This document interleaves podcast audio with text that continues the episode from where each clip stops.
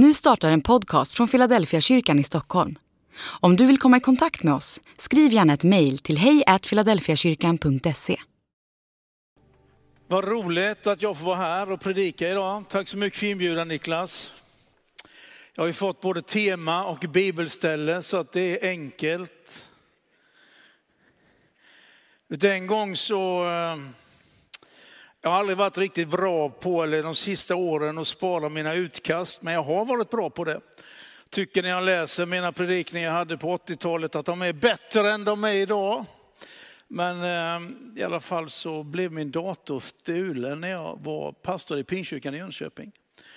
Och då kom jag till Greta i kafeterian där som är gammal pastors fru. Beklagade mig över att nu är min dator stulen och i den datorn hade jag ju massa av mina utkast och annat. Och titta Greta på mig som gammal ärrad predikanthustru och sa, nej men det var väl bra, sa hon. Då får väl Hörnmark böja knä och söka Herrens ledning som alla andra, sa hon. Så är det. Får vi se hur mycket Herren leder. Men jag är i alla fall väldigt glad att vara här. Tina och jag hade glädjen att gå här på gudstjänsterna under ganska många år när vi bodde här i Stockholm. Och nu har vi flyttat till eh, Småland igen och bor i Växjö, metropolen där. Och jag förstår att ni inte riktigt vet vad det är, men eh, det ligger bara två mil utanför Braås, så då vet ni allesammans exakt var det är någonstans. Det skämtet tycker Växjöborna inte om när man drar och jag ber om ursäkt för er som tittar nu på detta hemifrån, men eh, kunde inte låta bli. Eh, gemenskapens välsignelse. Det är fint att vara tillsammans och få känna den här glädjen. Och vi ska läsa tillsammans i vår Apostlagärningarnas fjärde kapitel, vers 32-37. Guds ord är fantastiskt, det är levande och det är verksamt. Och vi ber till Gud att han ska tala till våra hjärtan denna stunden. Den tiden du har kommit hit och får känna den där glädjen att vara med bröder och med systrar.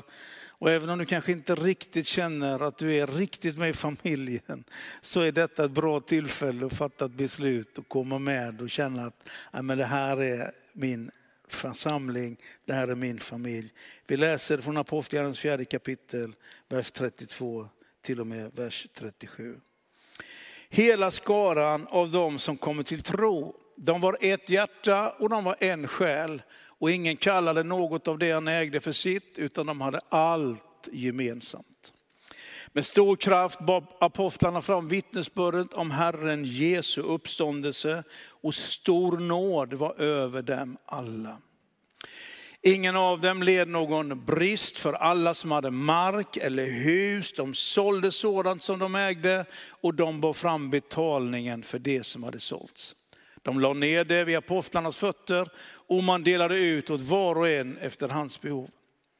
Även Josef, en levit född på Cypern som apostlarna kallade för Barnabas, som betyder tröstens son. Han hade en åker. Han sålde den, han bar fram pengarna och lade dem vid apostlarnas fötter. Detta med församlingen är någonting fantastiskt. Och när jag läser den här texten så tänker jag att det är inte så väldigt komplicerat. Den här texten säger någonting om vem de var och så säger den någonting om vad de gjorde för någonting. Vem var de? Jo, de var ett hjärta och en själ. Det betyder att det som var på insidan var viktigare än det som var på utsidan. Det som gjorde att de hängde ihop var inte gemensamma intressen, utan det var ett hjärta och en själ. Och alla som älskar de tre musketörerna, ni har hört nästan detta sägas, att alla för en, en för alla, typ att man liksom, finns det någonting i detta att vi hänger ihop och vi hör ihop och vi är tillsammans, man var ett hjärta och en själ. Och jag tycker det är fascinerande att det är på det sättet. Jag var i, eh, under min tid som jag ledde pingströrelsen i Sverige, så var jag i eh, Avesta heter det va. Det stod i alla fall en jättestor eh, dalahäst i rondellen när man kör in där. Jo, det var Avesta. Jag var där på en dag som brukar kallas för Bibelns dag, en söndag. Och då sa jag att det kanske var 70-80 stycken samlade där. Och då sa jag, nu tycker jag att ni som talar olika språk, kom fram här nu och ställ er här. Och så läser vi Johannes 3.16 på så många språk som vi talar, som vi har som vårt modersmål här. Och fram kommer det 16 eller 17 stycken olika nationaliteter. Och de står och läser Johannes 3.16, Det ena mer obegripligt än det andra, men det var så kolossalt vackert och man sitter där och känner, det som håller oss samman det är inte att vi pratar samma språk, inte samma dialekt, inte att vi tycker om golf allihopa, inte för att vi gillar tennis, inte för att vi har samma politiska uppfattning, utan det är någonting annat som är på insidan. Och då tänker jag i en tid som vi lever i, när segregationen och sådana grejer håller på att dra isär även vårt eget land, så tänker jag att få predika evangelium är det bästa vi kan göra för vår egen skull, men det är också det bästa vi kan göra för det här landet. Berätta om att det finns någonting som inte i första hand handlar om det som är på utsidan, utan som handlar om det som är på insidan. Ett hjärta och en själ. Sen verkar det som det var två saker de gjorde. Och det ena det var att de predikade frimodigt om Jesus och det andra var att de hjälpte de som hade det svårt. Du vet, det känner jag att det klarar till och med jag. Alltså det är inte så omständigt. Att vara en församling, det är att hänga ihop och veta att det är någonting som håller oss samman. Få känna det. Men det är också att berätta frimodigt om Jesus och hjälpa dem som har det svårt. När jag och Andreas var i Butja utanför Kiev för några veckor sedan, så var vi med när man delade ut mat. Och där tyckte jag att det var så vackert hur detta hörde samman. Där man på något vis hjälper dem som har det svårt och berättar frimodigt om Jesus. Ibland så har man anklagat missionen för att vara några kulturimperialister som har försökt att producera liksom, och köpt sig kristen tro genom att ge människor mat och bröd och samtidigt nästan tvingat dem in i en kyrka. Du vet, det går inte att tvinga in en människa i detta, för det kommer vara helt motsatt mot vad Jesus gjorde. Vi är skapade till fria människor, Gud skapade oss med en fri vilja. Så när du kommer till en kyrka där de försöker tvinga in dig i någonting, så spring så långt ifrån där som du orkar, för att det ligger helt tvärt emot vad evangeliet säger.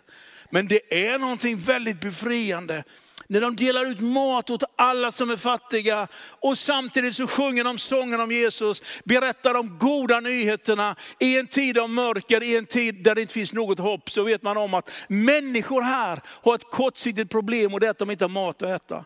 Men de har också ett långsiktigt problem och det är att de inte har något hopp för det som kommer framför. Så jag vet inte vem du än är. Men om du som kristen klarar någorlunda att hjälpa den som har det svårt, och berätta om Jesus. Ja, så är det good enough. Det är min enkla övertygelse. Och ibland håller vi på att krångla till detta så otroligt mycket med en massa grejer runt omkring. Men det finns någonting som är primärt som verkade vara liksom signum för den här gemenskapen, att man gjorde det här.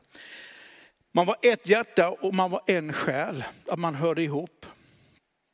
Och det där är ju någonting alldeles fantastiskt att det är på det sättet. När det här händer så är man ju 5000 troende eller 8000 troende. Och om det bara är män förutom kvinnor och barn. Men jag kan inte riktigt utläsa när 5000 nämns i fjärde kapitlet, om de första 3000 är med eller inte. Så det kan du fundera på om det var 5000 eller 8000. Men det var många. Sen när de var ett hjärta och en själ, då var det ju inte att de kände alla. Det var inte det att de liksom på något vis hängde ihop och, och käkade liksom efter gudstjänsten, efter bönerna tillsammans. Det var väldigt många. 5 000, 8 000, många människor. Men trots att de var många så var de ett hjärta och en själ. Och detta är också fascinerande när man får vara med i missionen. Och man får träffa människor på olika ställen och man märker att vi hör ihop även om vi på ett sätt inte känner varandra. Kommer ihåg första gången jag fick åka med eh, Bosse Hörnberg, en eh, predikant, välkänd i pingströrelsen och har också tjänat som pastor i den här församlingen för väldigt många år sedan. Första gången jag fick följa med honom och träffa ryssar, på den tiden som var Sovjetunionen och de fick ta sig ut ur Sovjetunionen och de kom och hälsade på. Vet du, de var stora, jätte, alla var väldigt välväxta, så typ även i, ja, med mitt mått typ. Alltså de var stora typ så här. Och när man träffade dem vet du, så skulle de, det första de skulle göra det var att de skulle ge en helig kyss. Så man kunde få en blöt puss rakt på munnen. Och känna sig som den mest älskade människa i världen. Fattade inte deras språk, visste inte varifrån de kom. Allt detta, jag bara känner att det finns någonting där vi hör ihop du och jag. Ett hjärta och en själ. Och om man har förmånen att vara i missionen, då kommer man att märka det. Och du kommer också att märka det när du åker till Europa nästa gång på din semester. Och du kommer till Slovenien och du sitter och borrar ner dina fötter i den varma sanden, njuter därvid. Så ska du googla och försöka hitta någon kristen gemenskap där och komma ihåg att i Slovenien, där är det färre som bekänner sin tro på Jesus än det exempelvis är i Algeriet, som är ett av de länderna som man betraktar inom 10-40 fönstret. Det är därför du behöver vara på tårna även i Europa när du är där. Möta en församling, uppmuntra dem och du kommer att märka när du kommer in i en liten källarlokal och de börjar sjunga och be så kommer du känna att det här är vi. Ett hjärta, en själ. Det är fantastiskt att få känna det. Min övertygelse det är ju att inte alla kände varandra, utan det var någonting annat. Och jag tror att en av de sakerna, det är det vi läser i Galaterbrevets tredje kapitel, vers 26 och 27. Alla är ni Guds barn genom tron på Jesus Kristus. Alla ni som blivit döpta till Kristus, ni har iklätt er Kristus. Här är inte jude eller grek, slav eller fri, man eller kvinna. Alla är ni ett i Kristus Jesus. Att vara ett hjärta och en själ, det är liksom en identitetsfråga. Och jag tänker idag i våran värld, i våran tillvaro, där vi finns i våran kultur, så är identitetsfrågan det är ju en jättestor utmaning. Vi märker liksom att det är mycket sökande och letande för olika, vad är jag, vem är jag och på vilket sätt hänger det ihop. Och det handlar om en mängd olika saker och så vidare.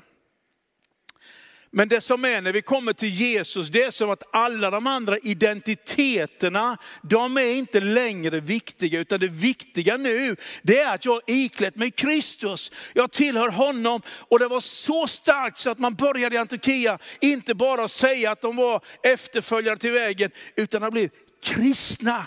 De hör ihop med detta evangelium, med denna Jesus Kristus. Så att du och jag är ett, att vi är ett hjärta och en själ, har med tron på Jesus, har med vår dop in i Jesus Kristus, att vi är iklädda honom och då är vi liksom någonting annat. Så därför tror jag också att evangelium ska predikas mer än någonsin i vår kultur, i vår tillvaro, där så mycket av de här sociala strukturerna och systemen har monterats ner. Och där det inte har skapat liksom bara ny trygghet, utan skapat ett vakuum där man söker efter, vem är jag i den här tillvaron och så vidare. Så behöver man predika evangelium för att när man kommer till Jesus, hittar honom, kommer till honom, liksom får uppleva det nya livet, då blir man någonting nytt. Då får man en ny identitet och man är i Jesus Kristus. Och det är det som är hemligheten när man möter troende runt om i världen. Det är inte att vi talar samma språk eller känner varandra, utan det är att vi tror på Jesus Kristus. Vi har iklätt oss honom, vi tillhör honom och det är det som är nummer ett. Inte man eller kvinna, inte slav eller fri, inte grek eller jude. Ingenting av det, utan vi hör samman. För att vi får tag på Jesus Kristus i vårt liv. Så berätta om Jesus. Det är bra. Vet du. Det är rena hälsokosten i en kultur som funderar över alla grejer. Vem är jag, varför finns jag? Och allt detta. Det var ett hjärta och en själ. Det fanns någonting som var starkare än olikheterna och det var namnet Jesus, att få tag på honom. Och jag tycker det är, ja, jag tycker det är väldigt bra faktiskt. Första Petrus brev, andra kapitel, vers 9 och 10. Är det som att detta med att berätta frimodigt om Jesus och identiteten, att det hör samman. Där säger Petrus så här, Ni är ett utvalt släkte, ni är ett kungligt prästerskap, ni är ett heligt folk, ni är Guds eget folk för att förkunna hans härliga gärningar. Han har kallat er till mörker, från mörkret till sitt underbara ljus. Ni som förut inte var ett folk, ni är nu Guds folk. Ni som inte hade fått barmhärtighet, ni har nu fått barmhärtighet. Det vill säga identiteten att komma in i att vara ett nytt folk, att lämna någonting annat. Alla de här bilderna, liksom varifrån vi än kommer, när vi kommer tillsammans här nu, när vi möter Jesus, då blir vi ett folk. Vi var inte det innan, vi har gått ifrån mörker till ljus. Och det är som att allt det där hör också ihop med att vi faktiskt har fått ett uppdrag att berätta de goda nyheterna om Jesus. Så jag tror att ju mer vi berättar, ju frimodigare vi är att berätta om Jesus, ju mer kommer det också stärka vår identitet, vem vi är och vår sammanhållning. Vi kan diskutera ihjäl oss omkring olika saker. Men min erfarenhet är att när vi har ett fokus på att Jesus Kristus ska förkunnas som Herre och som frälsare för människor, då är det någonting som suger ihop hans folk. Det är som att enheten kommer och den dyker upp. Men ibland när vi för mycket håller på att tala om enhet och vi talar för mycket om att vi ska vara så här och så vidare. Och vi ibland nästan snubblar in i och tror att vi är någon slags åsiktsgemenskap. Att då få veta att det som gör att vi är ett hjärta och en själ, det har ett namn och det namnet är Jesus. Det är inget trolleri, det är inget tricks, det är en människa. Han heter Jesus. Och när vi får tag på honom, ikläder oss honom, så uppstår den här dynamiken i våra liv. Identiteten är kopplad till ett vittnesbörd. Sen är det detta fantastiskt att den andra grejen vi ser dem att berätta om frid om Jesus, det var att hjälpa dem som har det svårt. När Niklas och Andreas berättar att när de säger att nu behöver vi ha hjälp i Ukraina med folk som har det svårt och ni samlar in några hundratusen en förmiddag. Vet, man får nästan glädjefnatt. Man tänker, nej men det är wow. Typ. Det är fantastiskt. Samma sak i församlingen där jag tjänar som pastor i Ulriksbergskyrkan i Växjö. När man börjar tala om detta så plötsligt liksom, så kommer allting som kallas för småländsk snåligt och annat, allt det kommer på skam i ett enda ögonblick. För folk bara är med och ger. Inte en tjuga, inte en hundring, utan man är med och ger av sitt hjärta. Den här generositeten. Och den här församlingen har ju en sån stolt tradition ända sedan den började. Och vi läser om 20-talet och vi läser om 30-talet. Vi läser om depressionen i Stockholm och i Sverige. Hur man var med och gjorde någonting. Och fanns det ingenstans att bo så köpte man sig en prom och byggde om den till bostäder. Och mitt när man bygger detta väldiga tempel så är man med och hjälper människor som har det svårt. Att vara med och göra någonting för den som har det svårt. En av de fina grejerna när man har fått jobba med den här amerikanska organisationen. För jag ska ta något exempel därifrån för att inte säga någonting och berätta någonting om givvilda människor som ni kan sitta och tänka och lista ut vem det är. Även om jag skulle kunna berätta några sådana grejer så ska jag inte göra det. Jag berättar sådana som bor långt bort på andra sidan Atlanten. Där träffade jag bara en man som har en stor ranch i Dakota. Han tjänar mycket pengar, och han ger bort väldigt mycket pengar. Så jag och Andreas, vi satt med honom en gång och då frågade jag honom frågan, hur kommer det sig att du ger bort nästan allting du tjänar? Hur kommer det sig att du ger bort nästan allting? Sen inser jag att det han behöll inte gjorde honom fattig. Alltså jag insåg liksom att det finns proportioner och det finns liksom olika storlekar för saker. Men han gav ändå bort massor med pengar. Och då berättade han när han växte upp på en jättestor ranch med enormt mycket köttdjur och kor och allt möjligt. Så berättade han när jag var liten, då brukade min pappa peka upp på alla köttdjuren som gick där uppe på kullarna, de stora jordarna. Och så sa han till mig att de där djuren som går där, de tillhör Gud, sa han. Och då förstod jag att han tänkte bland annat på en fantastisk vers psalm 50 som säger så här. För skogens alla djur är mina, boskapen på de tusen bergen. Jag känner alla fåglar på bergen, allt som rör sig på marken är mitt. Men så berättar han att när pappa hade berättat att de där djuren där uppe, de tillhör egentligen inte oss utan de tillhör Gud. så sa han dessutom, och dessutom sa han, så äger Gud bergen som de går på. Det är som att han fick med sig detta och förstod liksom att allt det jag har, det är ytterst inte mitt utan det tillhör Gud. Och den insikten när det gör någonting. Tina och jag hade samma möjlighet att sitta och prata med en annan man som också är med och ger mycket pengar till Ukraina. Satt han och hans fru där och det var liksom en, en, en kväll liksom i Kalifornien och så berättade de om sitt liv, om allting, om pengar de hade tjänat och så vidare. Och då sitter jag och säger som lite, nej men jag säger liksom, har ni inte unnat er någonting själva då typ?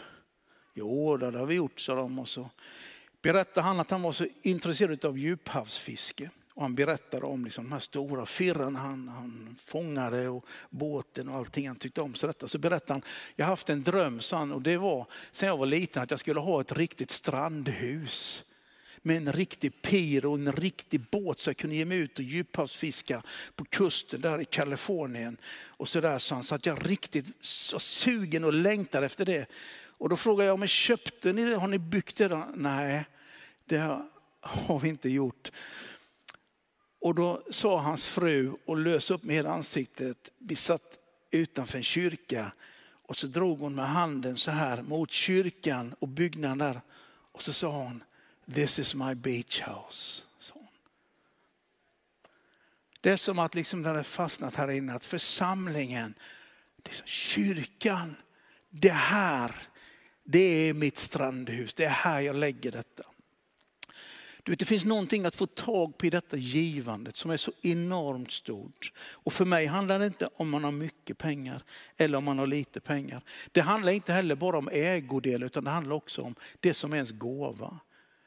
Man betraktade inte det som var sitt eget som sitt utan man såg på det på ett annat sätt. Och jag tänker att det där är en utmaning för dig och mig att vi hamnar i ett ägande, inte bara med våra ägodelar utan också med våra gåvor. Min egen erfarenhet är att ju mer jag håller fast vid mina gåvor och tycker de är mina, ju mer märker jag hur det krånglar till det i mitt liv. Jag är ju inte längre, du vet en gång för länge sedan, jag var till och med eh, kallad som ungdomspastor hit för 33-34 år sedan. Så poppis var jag ett tag vet du, som ungdomspastor. Jag hade massor liksom med vigslar och grejer. Och sen så märker man någonstans att populariteten börjar dala mer och mer. Liksom. Och nu får man vara glad om någon hör av sig. Typ så här, va? Du vet hur det är lätt liksom att bli besviken på sitt innersta. Om man tror att detta är mitt. Om man tror att man äger det. Du vet, då kan man också bli bestulen på det. Men om man inte äger det, utan man använder sina gåvor, då kommer det vara lättare. Det kommer vara mindre krångligt när man inte längre får sjunga, när man inte längre får spela, när man inte längre får predika, när man inte längre blir efterfrågad. Utan då vet man att detta var inte mitt, det var aldrig mitt.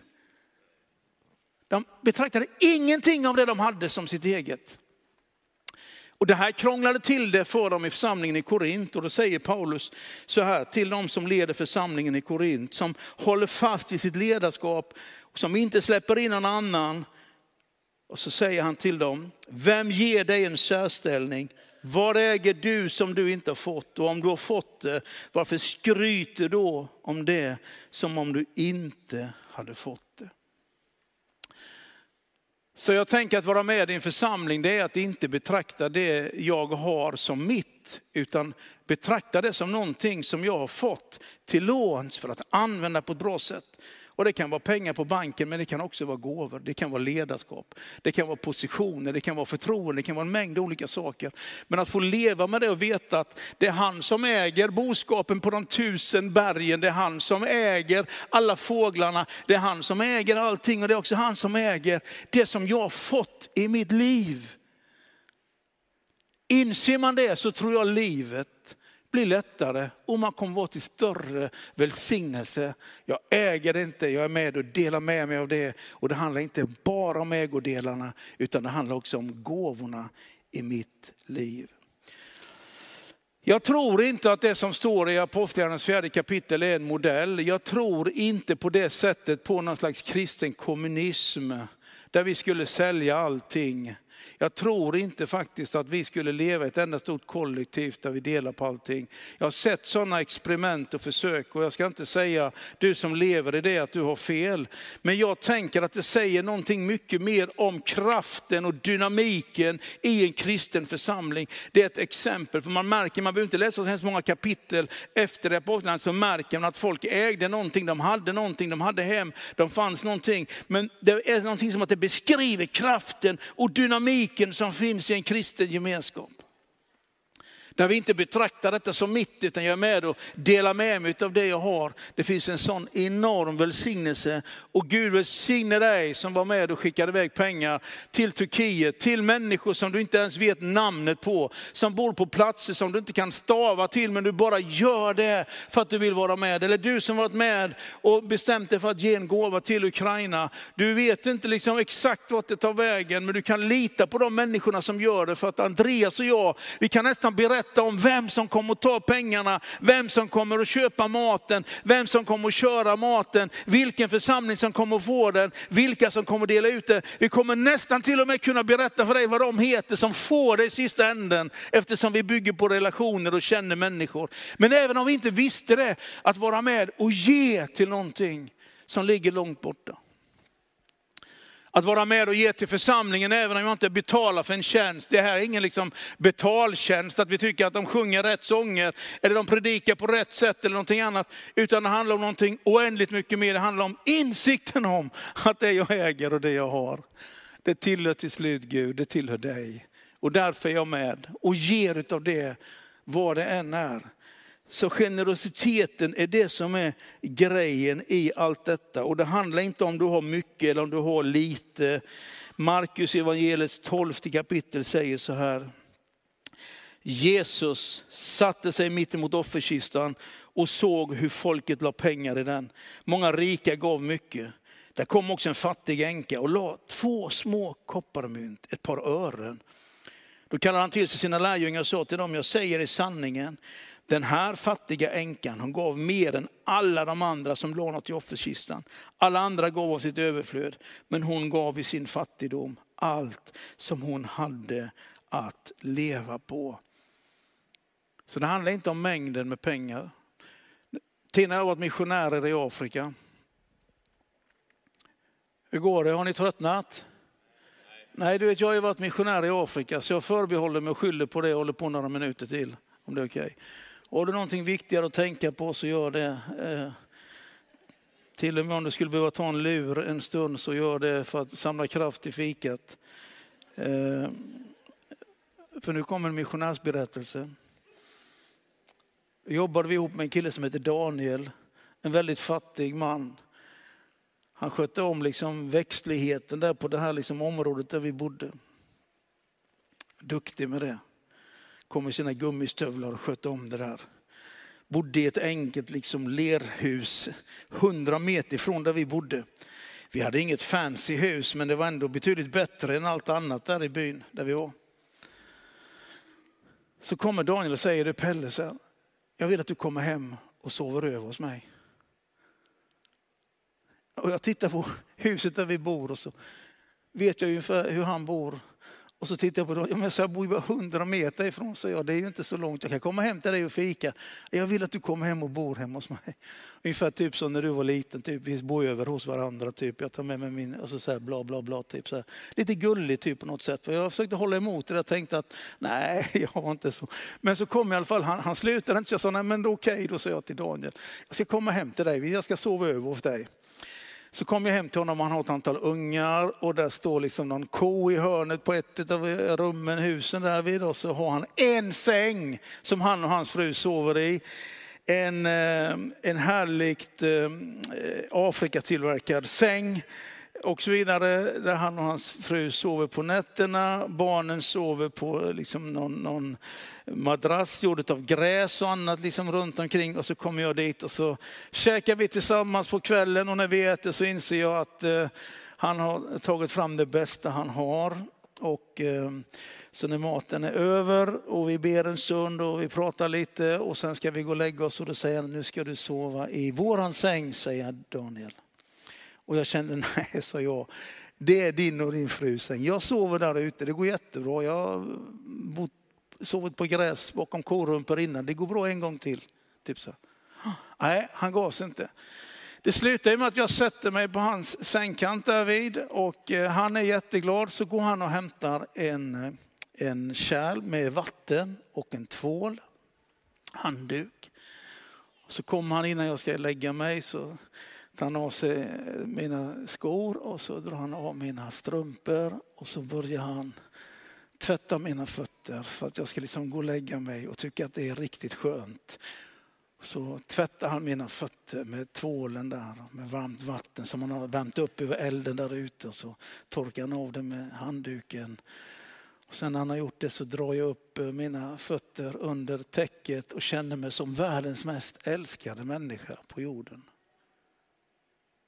Och inse ett ögonblick att detta med generositet, det har ingenting med att du är rik eller fattig att göra.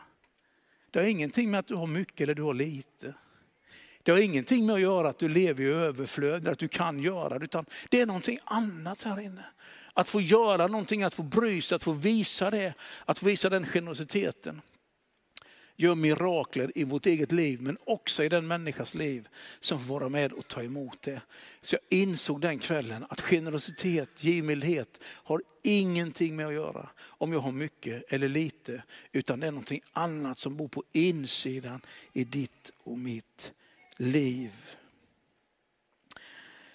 Andra Korintierbrevets åttonde kapitel så samlar de in pengar till de heliga Jerusalem som har det tufft och har det svårt.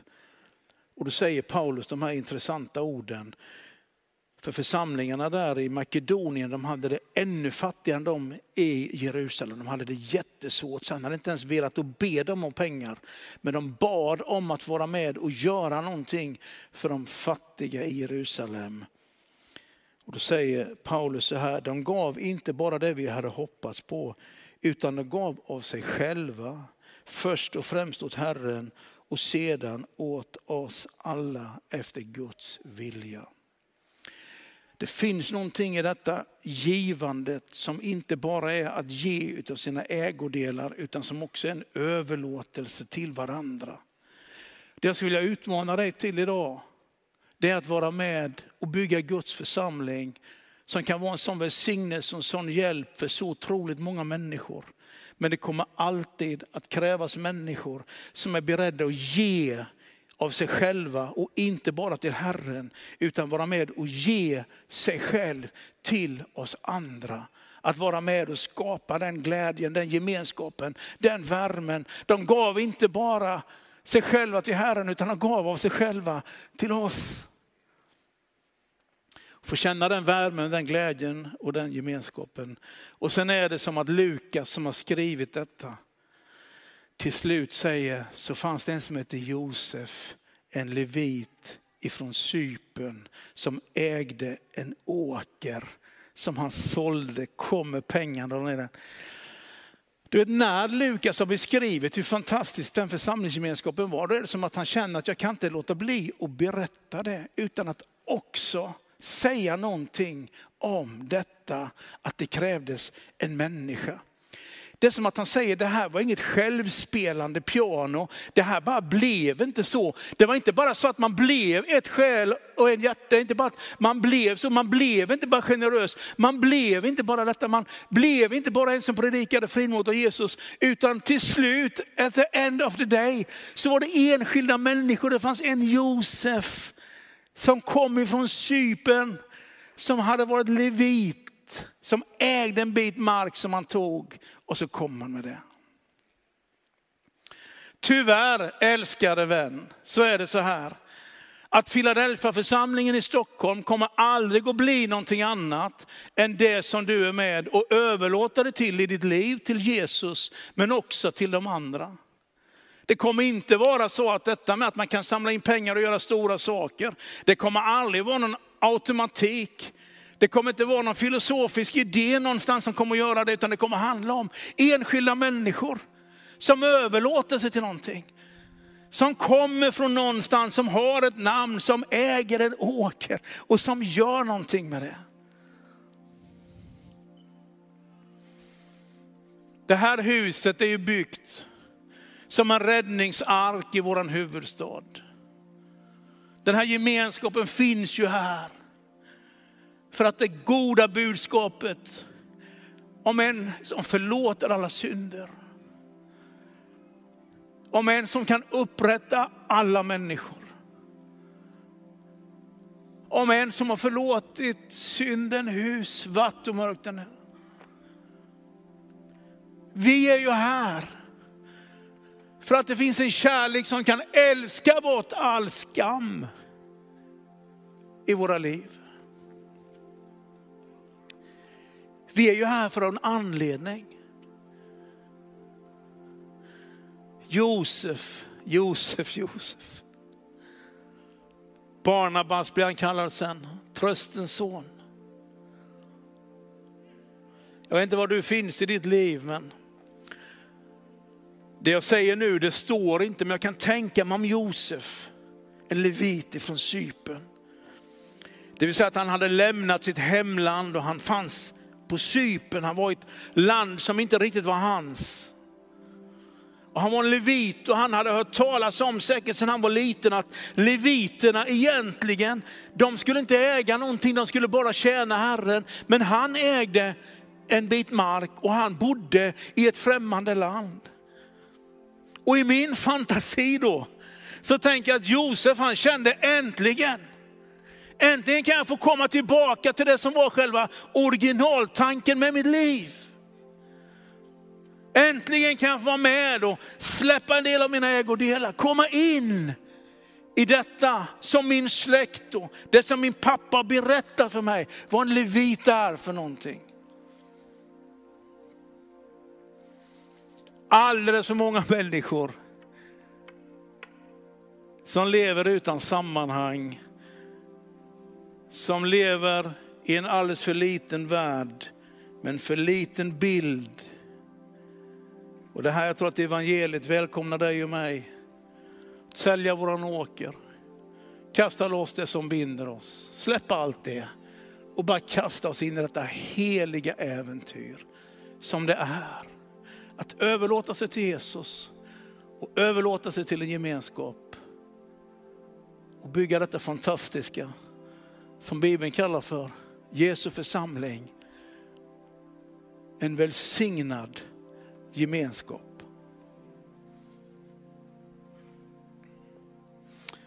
Paulus säger att Jesus sa så här, säger Apostlagärningarnas 20 kapitel. Jag har allt visat er hur man ska arbeta och ta hand om de svaga och komma ihåg de orden som Jesus själv har sagt.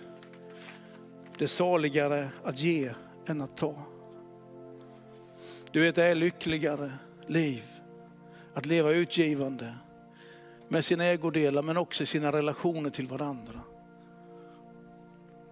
Det är ett roligare liv att inte tänka om en församling, what's in it for me? Utan vad kan jag få betyda för någon annan? Man är lyckligare, man är saligare att ge än att ta.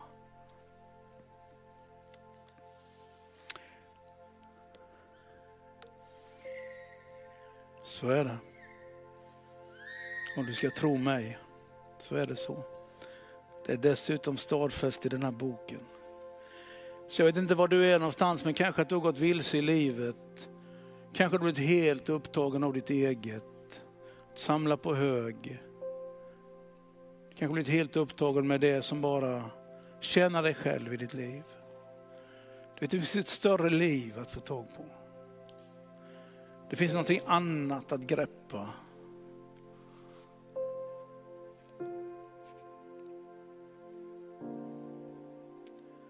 Typ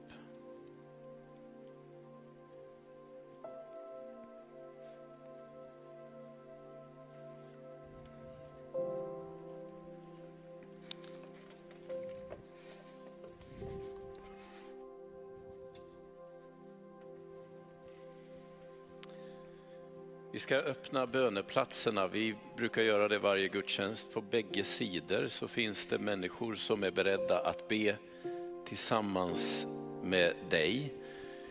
Och det kan handla om egentligen vad som helst. Men jag tror att några av er den här söndagen har tänkt, jag ska inte leva för mig själv. Det här, vad får jag ut av det? Det är en förkvävande tanke. Vad kan jag få betyda för någon annan? Vad vill Gud, att, vad vill Gud göra med det jag har? Om du vill att någon bara lägger sin hand och ber på dig, för dig på det där området, ta dig då till den här böneplatsen. Jag tänker också på den tid som vi är inne i nu. Det finns väl ingen generation före oss som har hållit på att konstruera om sin identitet så mycket som vi. Med alla Facebook-sidor och hemsidor, man byter profilbilder och hur ska man se ut nu och vem ska man vara? Ni vet allt det här. Det är en väldigt speciell tid vi lever i. Jag tror att det Pelle pekar på som Bibeln talar om, det är att det finns en identitet som ger mig en trygg hamn.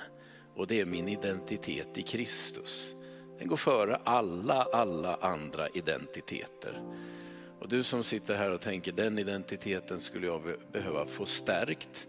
Eller om du är här och tänker jag har inte den identiteten men jag skulle vilja ha den. Gå till böneplatsen om du vill. Vem är jag? Ja, det kan man fråga sig, men jag vet vem Gud vill att du ska vara i Jesus Kristus. Du är hans barn, din synd är förlåten, han vill fylla dig med helig ande. Han vill använda dig i sitt rike. Han vill att ditt liv ska vara ett ljus och en välsignelse. En fantastisk identitet att bära. Det är vad du är kallad att vara först och sist.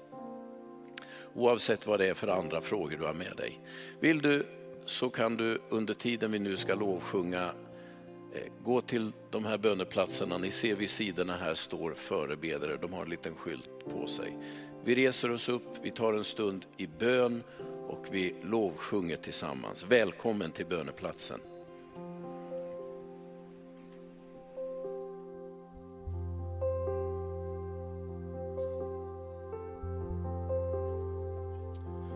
Så välkomnar vi dig helige Ande att göra ditt verk mitt ibland oss. Kom. Tala i vårt hjärta, i våran tanke. Dra oss nära dig. Vi sjunger tillsammans. Ja, jag ger dig mitt liv, mitt hjärta och min själ. Jag lever helt för dig var minut som jag har. Varje andetag jag tar. Gud, gör ditt verk i mig. Ja, jag ger dig mitt liv, mitt hjärta och min själ. Jag lever helt för dig var minut som jag har. Varje andetag jag tar. Gud, gör ditt verk i mig. Herre, gör ditt verk i oss. Vi bjuder in dig. Du är välkommen. Vi överlåter oss till dig med varje andetag och med allt vi har. Ja, jag ger dig mitt liv, mitt hjärta och min själ. Jag lever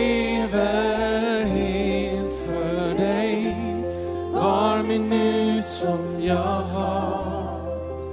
Varje andetag jag tar. Gud, gör ditt verk i mig. Ja, jag ger dig mitt liv, mitt hjärta och min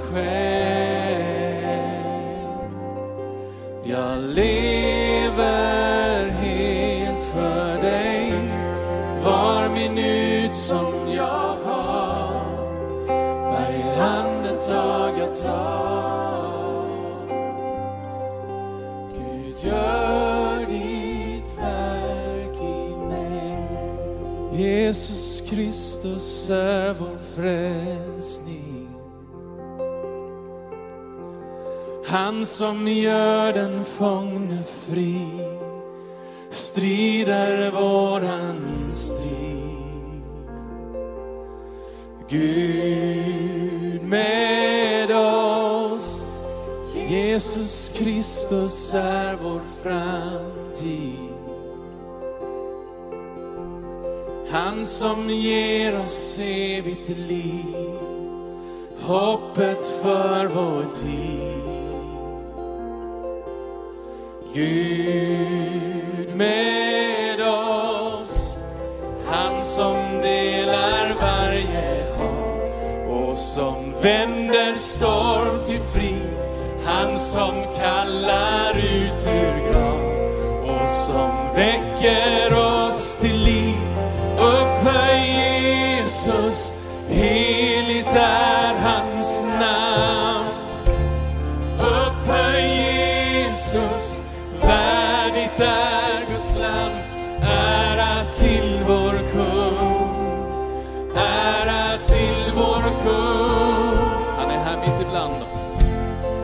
Jesus Kristus mitt ibland oss. Det här är vad han gör just nu. Lossar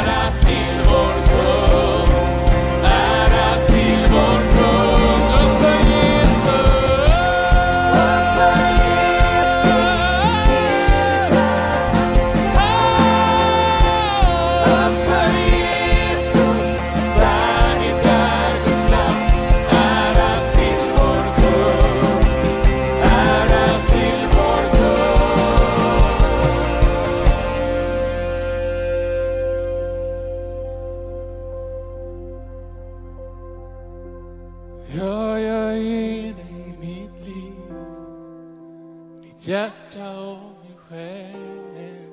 Kom igen, sjung nu. Jag lever helt för dig, var minut som jag har, varje andetag jag tar. Gud, gör ditt verk Men en gång till. Ja, jag ger dig mitt liv, mitt hjärta och min själ. Jag lever helt för dig, var minut som jag har, varje andetag jag tar. Gud, gör ditt verk i mig. Världen har inget som jag söker. Bara Jesus jag behöver. Värderar inget annat högre. Bara Jesus jag behöver. Världen har inget som jag söker.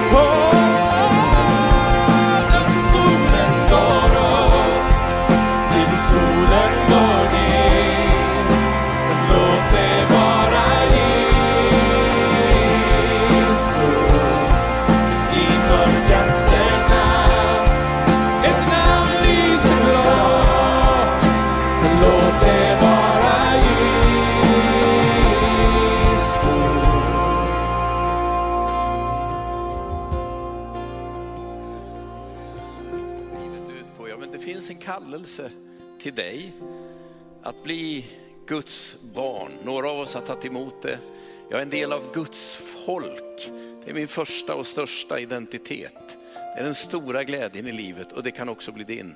Hur gör man för att bli kristen? Ja, men jag uppfattar att Bibeln säger två saker. Ett, vänd dig till Jesus, omvänd dig. Nummer två, låt döpa dig. Vad händer då? Ja, då får du syndernas förlåtelse och den helige ande som gåva. Det är ett stort och generöst erbjudande och jag skulle bara vilja ge dig tillfället den här förmiddagen. Om du finns med här idag som skulle vilja omvända dig, vända dig till Jesus. Då ska du få chans att bara säga det önskar jag. Alldeles strax kommer vi böja våra huvuden och så blir det tillfälle om du vill ta det steget. Du får bara då räcka din hand så kommer jag be för dig. Det nästa steget behöver du ta också, det är att låta döpa dig. Och om du redan har tagit det här steget, jag har omvänt mig men jag behöver döpa mig. Gå till gästlunchen efteråt, prata lite om det. Vi ska med glädje döpa dig. Men det är de där två stegen. Vänd dig till Jesus, låt döpa dig, din synd blir förlåten och du får den helige ande som gåva. Du blir barn till Gud och en del av hans folk. Ett fantastiskt erbjudande. Så nu böjer vi våra huvuden i bön och i respekt för varandra. Och så vill jag fråga om du finns med i gudstjänsten idag som är i det där läget där du tänker det är dags för mig att omvända mig. Jag ska vända mig till Jesus. Då kan du lyfta din hand och så ska jag be en enkel välsignelsebön för dig. Är du här, lyft din hand, ta det där steget, börja en ny resa, gå i en annan riktning. Det är Jesus du ska följa. Nu har du det tillfället. Lyft din hand så vill jag ta med dig i en enkel bön. Så gäller samma erbjudande för dig som följer den här gudstjänsten via webben. Där du sitter just nu kan du bara enkelt lyfta din hand. Även om ingen annan ser den så vet Gud vad du menar. Det är att vända dig till Jesus, börja en ny vandring. Och så kommer nästa steg och syndernas förlåtelse och den heliga ande är löften till dig. Låt oss be. Herre, jag vill tacka dig för att erbjudandet att vända sig till dig, att låta döpa sig, att få ta emot syndernas förlåtelse, att bli fylld av helig ande. Det är möjligheter och det är löften som har stått i 2000 år och som fortfarande står. Tack Herre för att det erbjudandet är givet till oss att dela vidare. Här och nu till andra människor vi möter.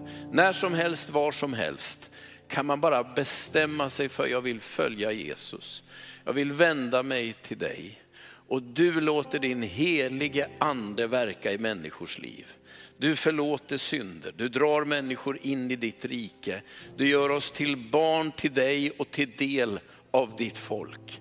Tack Herre för den här påminnelsen, tack för den gåvan, tack för den verkligheten.